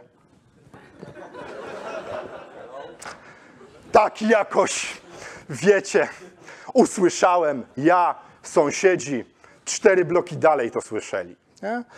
A druga sytuacja też tam, przyjechała taka wielka aluminiowa cysterna do ADR-ów, czyli środków niebezpiecznych. Ona była po wypadku, w związku z czym jak jest nawet mikropęknięcie, ale do środka nawalimy ciśnienia, to ona może wybuchnąć, w związku z czym trzeba było ją pociąć. Aluminium, aluminium się nie tnie normalnie e, tarczami, tylko trzeba mieć palnik plazmowy. No więc pojechałem po palnik plazmowy, stoi ta cysterna, jest pan Grzegorz, już go tyle nie widziałem, pan Grzegorz, kawał chłopa, dostaje palnik plazmowy, butle z gazem do tego, prąd i maskę. Bo jak się tnie aluminium, to ono chlapie naokoło, ma to z 1000 stopni, nie? Też nie trzeba być jakimś wielce inteligentnym, żeby wiedzieć, że aluminium 1000 stopni chlapie i moja twarz, nie? Te rzeczy się ciężko łączą generalnie. No więc pan Grzegorz zaczyna to cięcie, daliście mu cały zestaw, przychodzicie za godzinę, no bo co on może zrobić źle? No jest proste jak ten, nie? No i przychodzicie, tam stoi pan Grzegorz i pan Grzegorz wygląda tak. Pet, nie? I ciśnie. Aluminium, 1000 stopni, pet w pysku, nie? No i też mówicie do niego panem Tadeuszem, żeby zrozumiał, Grzegorzu, ty mój kochany, czemu żeś czynisz to, co czynisz? I tam po drodze kilka epitetów oczywiście, on, bo mi tak wygodniej nie mogę palić w tej masce. Grzegorz, aluminium, 1000 stopni i tak dalej, nie? Możecie wy wiedzieć wszystko o tym BHP. Możecie wyimaginować sobie, co nie jest trudne, że 1000 stopni aluminium w kontaktu z twarzą powoduje problem ale wasz pracownik może mieć inne podejście, bo mu niewygodnie. A wiecie, kto odpowiada, jak on se spali całą twarz? No wy. Wy, najpierw kierownik, a potem prezes. Bo prezes finalnie odpowie za to, bo nie zatrudnił kogoś, kto miał to kontrolować. Nie? E, miałem też takiego e, pracownika, to było niedawno, więc nie powiem, jak się nazywał. Pracownik miał proste zadanie, bardzo proste. Otworzyć list, list, otworzyć list, rozłożyć, włożyć do skanera, nacisnąć skanuj. To jest kurna wszystko, co on miał robić. I tak sobie pracował pół roku. Przychodzę w jakąś sobotę do pracy, bo jakieś mieliśmy tam sprawdzanie czegoś, siadam na jego miejscu, tak sobie patrzę, a tam taki pakiet kurna rzeczy leży, nie? No i tak, jak to prezes, sobie biorę te listy, żeby zobaczyć. I tam listy z sądu na przykład, sprzed miesiąca. No więc biorę tą paczkę i się pytam go, drogi Krzysiu, powiedzmy, powiedz mi, jakim cudem to jest jeszcze zamknięte? Nie wiem. Cześć, spytam jeszcze raz. Czego nie wiesz? Listy, otwarcie, skaner, wysłanie. Czego w tym procesie nie rozumiesz? Zaczyna się od otwarcia listu. Czemu tego nie zrobiłeś? Nie wiem. A wiecie, jak jest z listami do sądu? Bo mieliśmy jeszcze kancelarię prawną wtedy. Jest 7 dni na odpowiedź. Nie, to jest święty czas. No, który minął w tamtych sprawach. W związku z czym jeden Karol, gość, który miał pro, pracę, która jest naprawdę, wydaje wam się, kretynoodporna, otworzyć list, zeskanować, wygenerował kosztów na dziesiątki tysięcy złotych. Jeszcze był na końcu, powiedział wam, nie wiem i się popłakał. Rozumiecie? Nie no, skruszony był, tylko mnie to wali. Rozumiecie? A my w chwili obecnej wpadamy w bardzo humanistyczne podejście do ludzi, do wszystkich. Wszystko ma być łagodzone. Jak przyjdziemy, jak się nazywasz? Rafał, dlaczego żeś to spieprzył? Nie wiem. I teraz wszystkie metody zarządzania HR-ami wam powiedzą, no nie panujesz nad emocjami, nie powinieneś. No Paweł, powiem ci, kurna, twoja asertywność to ok, ale ty musisz się nauczyć mówić do ludzi, nie? Ja miałem taką sytuację niedawno, znaczy 4 lata temu. Wyglądam jak wyglądam, no ciężko tego nie zauważyć. Idę z choinką do teściowej, nie? I obok pijany koleś próbował się dostać do klatki, nie? Celował w zamek. I pyta mnie, jaki jest kot, a ja mówię, że nie wiem. I dostałem w łeb. Nie od niego. Nagle przyszedł i zrzucił mi okulary. No więc szamotanina, szamotanina, ja tam leżę na tym gościu, prawdopodobnie coś tam mu się złamało, nie? On mówi, nie, no, przepraszam, nie? Źle cię oceniłem. Ja mówię o tej sytuacji prawniczce, że była taka sytuacja, że można się spodziewać, że tam był incydent i on mnie napadł, a ona do mnie, nie umiesz nad emocjami panować. Kurwa. Się zastanawiacie, co miałem zrobić? Czy byłby pan tak uprzejmy odstąpić od czynności, którą pan właśnie podejmuje? No nie. Bronicie się. To samo jest w firmie. Jak wam jakiś pracownik narobi burdelu, to przecież macie emocje jak każdy inny człowiek. I to ten ktoś zrobił kłopot. Waszym problemem jest to, że go zatrudniliście. I ja dużo błędów zrobiłem przez to, że nie zwalniałem ludzi. Że trzymałem ich w firmie. I nie mówiłem w odpowiednim momencie, kiedy już naprawdę coś rozwalili. No, chciałbym Ci zaproponować możliwość rozwoju poza strukturami mojej firmy. Fuh, nara, Krzysiu, czy jak tam. nie?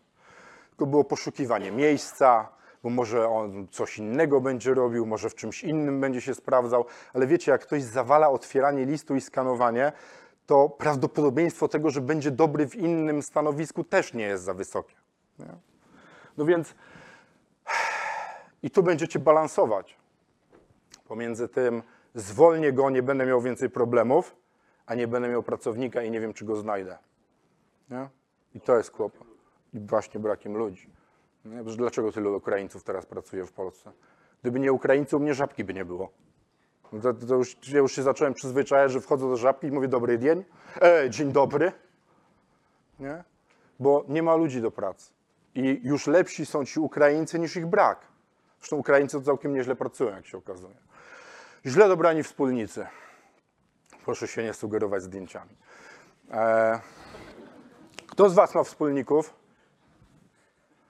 A kto z Was ma zrobione z nimi coś, co się nazywa konstytucja wspólników, Founders Agreement i ułożone relacje? Od niedawna. no. Ale którego się musiałeś pozbyć przed tym? No, właśnie, nie? E, słuchajcie, tworzymy umowy skomplikowane z podwykonawcami, z pracownikami, z przeróżnymi ludźmi, ale nie mamy umowy o współpracy z ludźmi, którzy robią z nami biznes. Rozumiecie? Nie mamy ustalonych zasad. A tu się tak wydaje, no ja zakładam firmę, czyli wolność, bla, bla, bla. Ile wspólnik ma urlopu? To jest ważne. Jak ktoś wam wyjedzie na 40 dni roboczych, to go nie ma półtora roku, y, miesiąca. Nie? Więc jesteście półtora miesiąca sami. Jak wypłacacie sobie pieniądze? W jaki sposób? Z zysku, z przychodu, stałą pensją? Nie? Co się dzieje, jak ktoś choruje? Jak ma wyglądać sukcesja takiej firmy?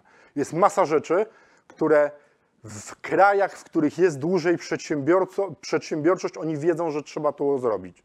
W Polsce wolna przedsiębiorczość jest, wiecie od jakiego czasu? Od 31 lat. Mieliśmy 31 lat na to, żeby się nauczyć przedsiębiorczości. I wiecie, gdzie jest problem? Że my dopiero raczkujemy. Bo ludzie, którzy zakładali firmy w latach 90., teraz dopiero je przekazują następnym. Nie? Być może ich nauczyli. Kto wie, ile firm w Polsce ma sukcesora albo sukcesorkę?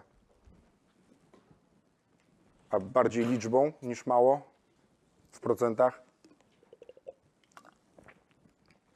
Wam powiem, 7%. Pozostałe 93% firm e, w Polsce coś zepsułem. Dobra, może tak być? Może.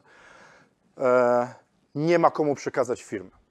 Te firmy będą albo zamykane, albo będą upadać, albo będą sprzedawane w odpowiednim momencie, albo tak jak się dzieje w większości wypadków, gdzie przedsiębiorcy myślą, że są- są nieśmiertelni, będą umierały razem z właścicielami.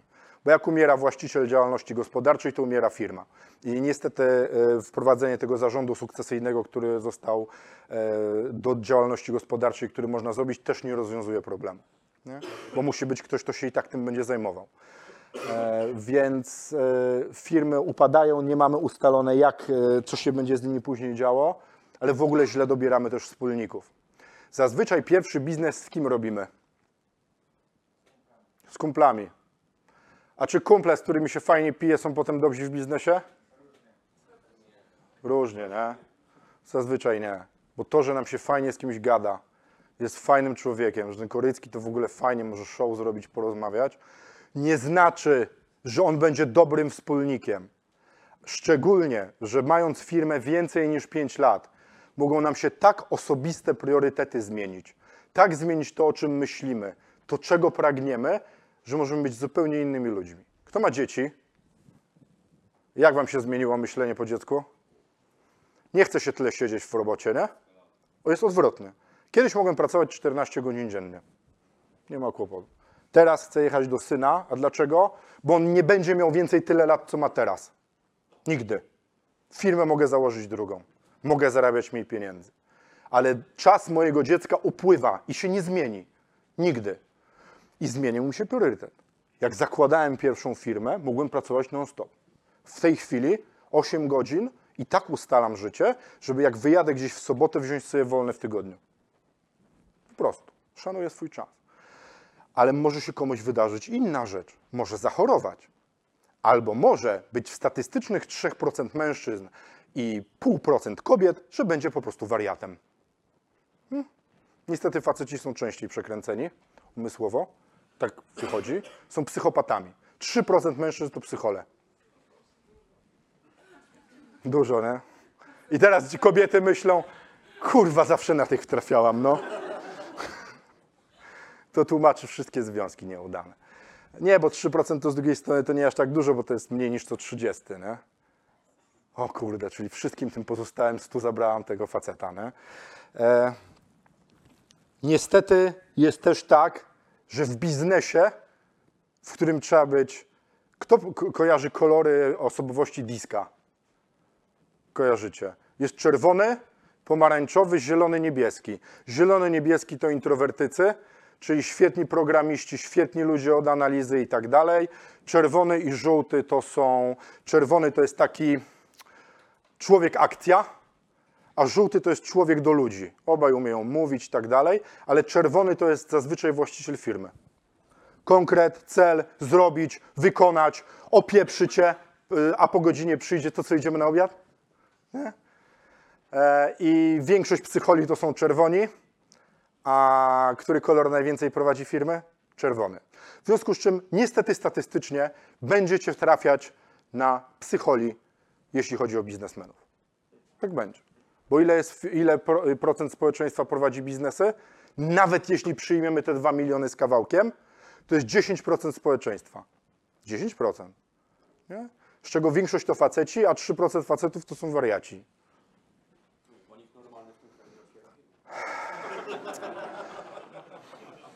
Ja bym tu wrócił do tego momentu, w którym sobie racjonalizujemy, że nam nie idzie, bo państwo. Nie? Ale oni zrobili, że ciężko jest biznes prowadzić. Są tacy, co prowadzą, są, co nie prowadzą.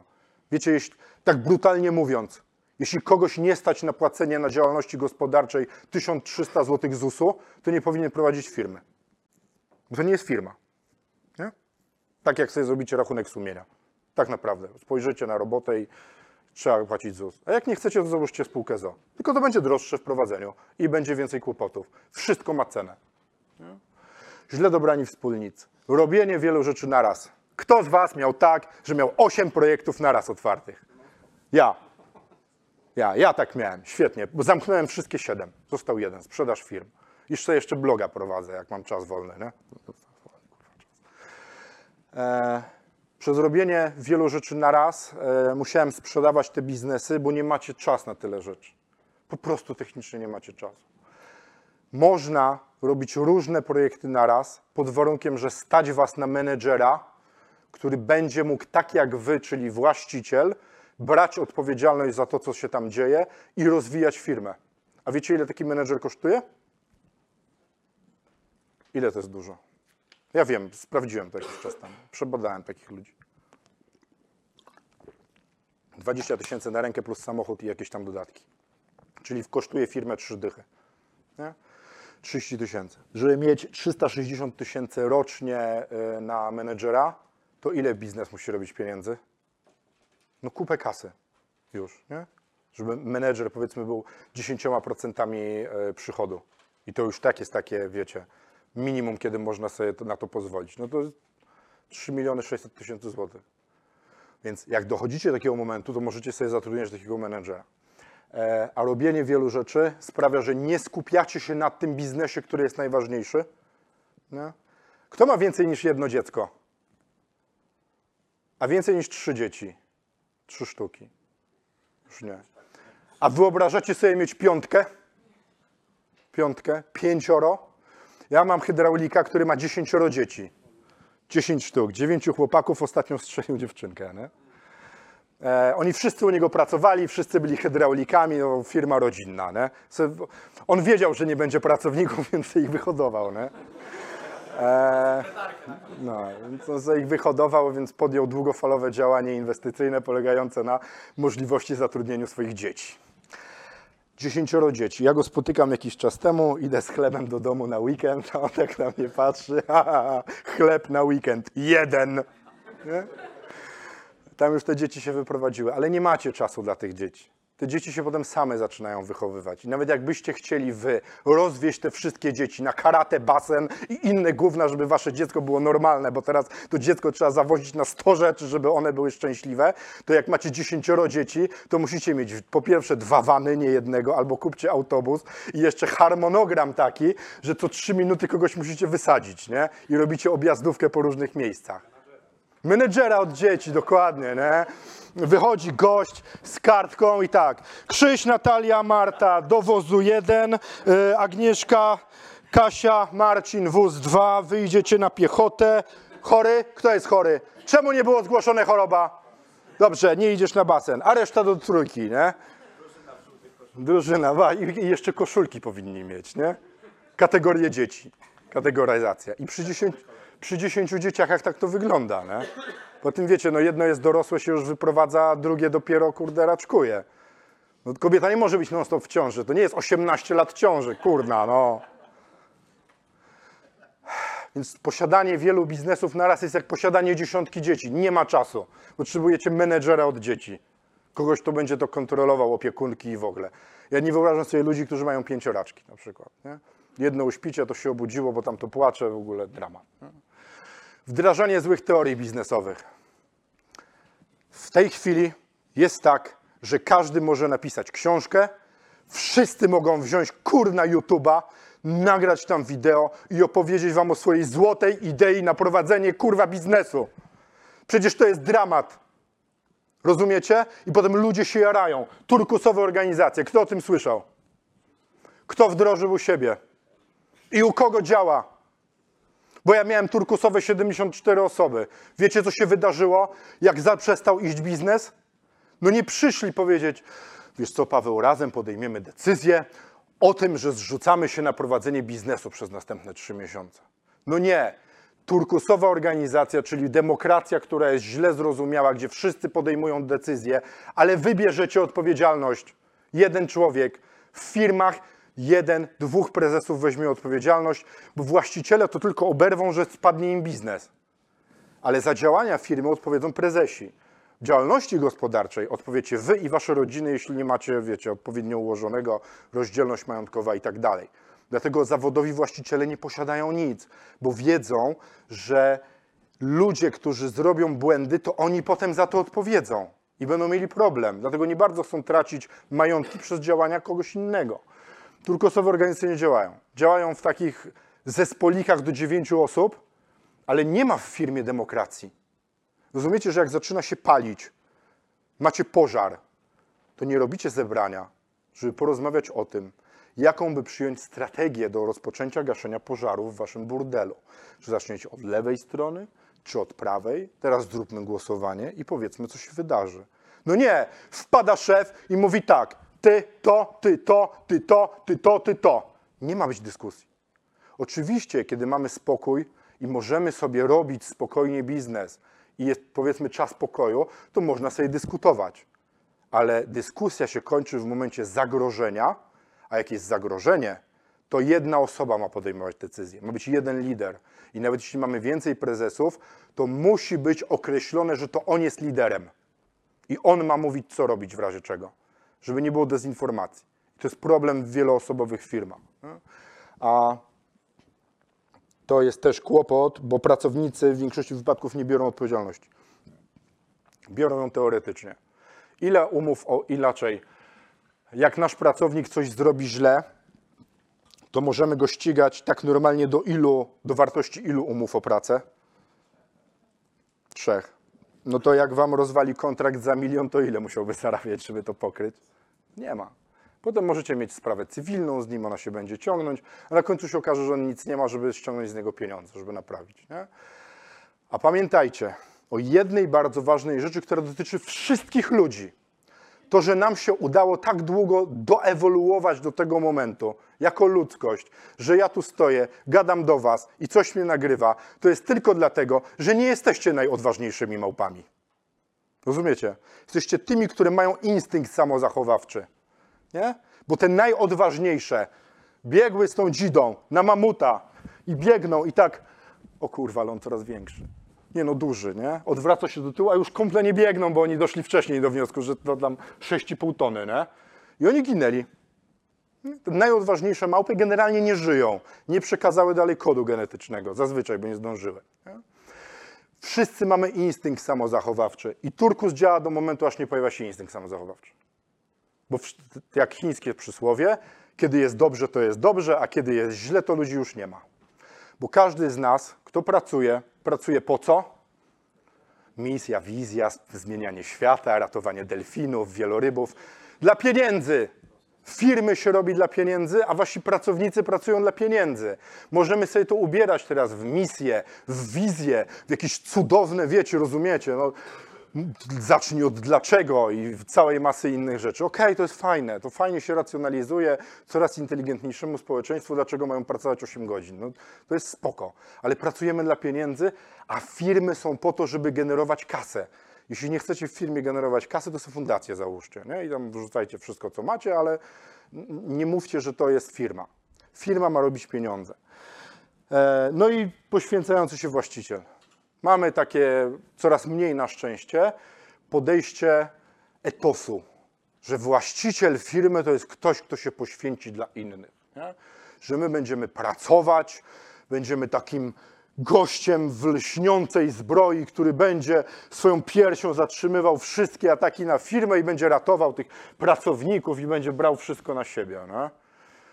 Niestety w, w organizacji dobrej jest tak, że to ryzyko jest dywersyfikowane na ludzi. I nie ten jeden człowiek odpowiada, tylko każda pojedyncza jednostka jest po to, żeby trochę tego strzału wyłapać, żeby rozłożyć to ryzyko. Po to zatrudniamy ludzi, żeby generowali dla nas pieniądze i żeby też na nich się rozkładało jakoś ryzyko, bo jak jeden zachoruje, to drugi ma zrobić. A poświęcający się właściciel poświęca się tylko tak długo, jak ma na to siłę, bo w pewnym momencie nam może st- przestać starczać siły, bo nawet najsilniejsza kurde skała będzie rozwalona przez wodę, bo jakimi nie byśmy nie byli kozakami, możecie w pewnym momencie mieć dosyć chodzenia do pracy. Ja to spotykam w, właśnie u siebie, jak do mnie przychodzą klienci z już spadającymi firmami, jeszcze coś wartymi do sprzedaży, ale oni nie mogą patrzeć na swój biznes. A jaki mają problem? Nie bardzo mogą się od, do, do tego przyznać publicznie. Bo właściciel w Polsce ma być taki. Idzie świetnie, wszystko jest super. Yeah, great. Sprzedajemy, rośniemy. A zatem to jest cała masa różnych dramatów. Nie? Zaniedbana rodzina, zmęczenie, pracownicy, którzy nam coś rozwalają, wypalenie nas samych, bo nie można się całe życie uśmiechać. Tak samo nie można być całe życie miłym. Nie można być, w pewnym momencie w nas pęka, w każdym. Ja po prostu wybuchnie, nie? a im dłużej trzymamy, tym bardziej później wybuchnie, jak bomba atomowa. E, No i jeszcze jedno, które teraz sobie przypomniałem, liderzy jedzą na końcu. Świetnie to brzmi, nie? To jest cudowna, to jest, to jest piękne sprzedażowo. Lider je na końcu, czyli jak już wszyscy dookoła się najedli, wszystkim zapłaciliśmy, to dopiero bierzemy sobie pieniądze. Wiecie, jaki jest z tym problem? Ktoś was kiedyś, prac... Ktoś was kiedyś pracował jako ratownik medyczny albo strażak albo coś takiego? Ja miałem taką przygodę w, z OSP Przywid, trzy lata tam jeździłem gasić pożary i tak dalej. Dobry ratownik to jest żywy ratownik. Tak samo jest z przedsiębiorcą. Dobry przedsiębiorca to jest żywy przedsiębiorca, bo jak się przedsiębiorca zagłodzi, to już nikogo nie zatrudni, nie założy żadnego biznesu i nic więcej nie zrobi. Dlatego pamiętajcie o tym, że wy musicie myśleć egoistycznie. Jesteście jednym z najważniejszych elementów firmy, o ile nie najważniejszym. Bo jak was zabraknie, to nie będzie biznesu.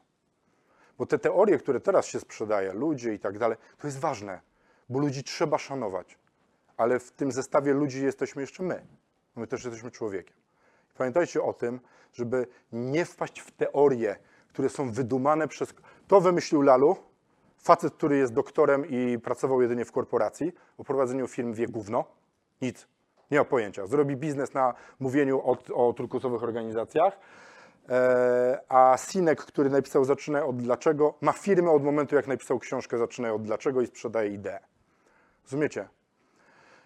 A dlaczego tak jest? Bo zazwyczaj normalny przedsiębiorca nie ma czasu, żeby uczyć innych. To po pierwsze, dlatego jesteśmy tu w sobotę, bo już w tygodniu nie będę przyjeżdżał na, na nauczanie, nie mam na to czasu. E, A po drugie, on robi swój biznes. I w biznesie doradczym, taki jak mój, rozmawianie z wami ma sens. No, wiecie, ja nie jestem tylko dla was, ale jeszcze, żeby sobie reklamę zrobić. No, hello, nie? Przepraszam, teraz wszystkim e, runęło się to, wiecie. Jezus, on tu nie przyszedł z pobudek altruistycznych. Nie? No nie, nie, wymiana handlowa. Ja wam prze, przekazuję jakąś swoją wiedzę, a wy wiecie, że ja pracuję i sprzedaję firmy. Nie wiem, tak jest, nie? generalnie. Jak kupujecie iPhone'a, to ktoś na nim zarabia. Nie? Apple ma najwięcej gotówki na świecie z każdej firmy. Takiej, która pokazuje pieniądze, to też trzeba wiedzieć. Więc uważajcie na to, czego słuchacie. Od kogo słuchacie i czego się uczycie. Niestety trzeba weryfikować różne teorie. Nie? I brak pokory. Punkt dziesiąty. To jest najtrudniejsza rzecz do nauczenia się w biznesie. Najtrudniej jest stanąć przed lustrem i powiedzieć: No, Korycki to żeś spierdolił. Nie wyszło ci grubo, chłopie. Bo, bo, bo włącza nam się mechanizm obronny, to to zostało, to to ktoś źle zrobił, to rząd źle ustalił e, parametry jakieś podatkowe, to klienci nam źle płacą i tak dalej, i tak dalej. Nie zamęczajmy się tym, że to nasza wina, ale też nie mówmy, że nie. Musimy balansować. Ale pokora, w ogóle to jest niepopularne, nie? bo w większości mówi się tak, kurde, jak w Wilku z Wall Street, wszystko możesz. Możesz zmieniać świat, możesz budować firmę. To jedź do Korei Północnej i powiedz, że kim to pała, nie? Do zobaczenia za 25 lat. Oczywiście wszystko można, ale po odpowiednim przygotowaniu. E, nie każdy też powinien być przedsiębiorcą. To też sobie ustalmy. Żeby być przedsiębiorcą, trzeba mieć odpowiedni poziom odporności, bo będą się wydarzały różne rzeczy i pojawią się hejterzy w pewnym momencie. I generalnie trzeba być odpornym. Po drugie, trzeba być odważnym, żeby robić różne rzeczy. Wiecie, dla niektórych stanąć, mówić do ludzi to jest kłopot. A co dopiero podejmować trudne decyzje związane z tymi ludźmi, których ma. Później jest determinacja. Musimy być zdeterminowani, żeby robić biznes. Ludzie będą nam mówić, rodzina często, że powinniśmy się zająć czymś, co daje pieniądze, a nie ten biznes w tej chwili i tak dalej. E, No i pokora. Pokora. A te wszystkie cztery rzeczy są potrzebne do jednej najważniejszej cechy, czyli odpowiedzialności. Bo w biznesie będziemy brali, tak jak w życiu, będziemy odważni dwa razy. Bo pierwszy raz jesteśmy odważni, jak zaczynamy coś robić. Nie? Kto z Was skakał ze spadochronem? No. I to jest tak. Wsiadacie do tego Antka dwupłatow- dwupłatowca, nie? Ja swoje pierwsze skoki pamiętam. Jesteście tam z tym kurna jednym spadochronem, drugim. Dlaczego dwa? Bo czasem się jeden nie otwiera, wiadomo, nie? Stajecie w tych drzwiach nie? i sobie przypominacie całą fizykę. Przyspieszenie ziemskie 9,81, energia równa się masa razy prędkość do kwadratu przez 2 i dochodzicie do pewnego wniosku. O kurwa, ale wysoko. I głównie to skaczecie dlatego, że z tyłu są wasi kumple, więc trochę głupio nie skoczyć, nie? jak oni są i wyskakujecie. I potem jest już spoko. Wzięliście, raz podjęliście odwagę. Drugi raz będziecie musieli być odważni, jak ten główny spadochron się nie otworzy. Nie? I teraz trzeba być odważnym, żeby ten mniejszy wyciągnąć. Nie? Ja pierwszy raz skakałem na SD83, spadochrony desantowe, prędkość spadania se- 7 metrów na sekundę, wytrzymałość kości między 7 a 8 metrów na sekundę. Człowiek miał dolecieć do ziemi. Mały spadochron z kolei miał 9 metrów na sekundę prędkość spadania, więc z założenia coś nam się wydarzało. Jesteśmy dwa razy odważni. Tak samo w biznesie. Jak coś robimy, to jesteśmy odważni raz, jak podejmujemy działanie, i drugi raz, jak trzeba będzie wziąć odpowiedzialność, jak coś nam nie wyjdzie. Bo odpowiedzialność w biznesie to jest odpowiedzialność za Was, za firmę, za pieniądze i za ludzi, których macie. A do tego wszystkiego jest potrzebna pokora. To jest niepopularne, głównie się mówi o tym, że trzeba być przebojowym, kreatywnym i tak dalej. Trzeba być pokornym i brać pod uwagę ewentualności pozytywne i negatywne. To, że będzie dobrze, ale może się też okazać, że będzie źle. I wtedy będziemy brali odpowiedzialność. Która jest godzina? Dobra. Bardzo Wam dziękuję uprzejmie za uwagę. Fajnie, że tu byliście ze mną i jeśli macie jakieś pytania, to zapraszam do pytań. Dobra.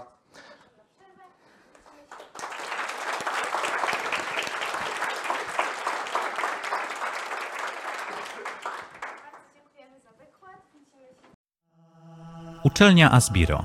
Stworzona przez przedsiębiorców dla przedsiębiorców.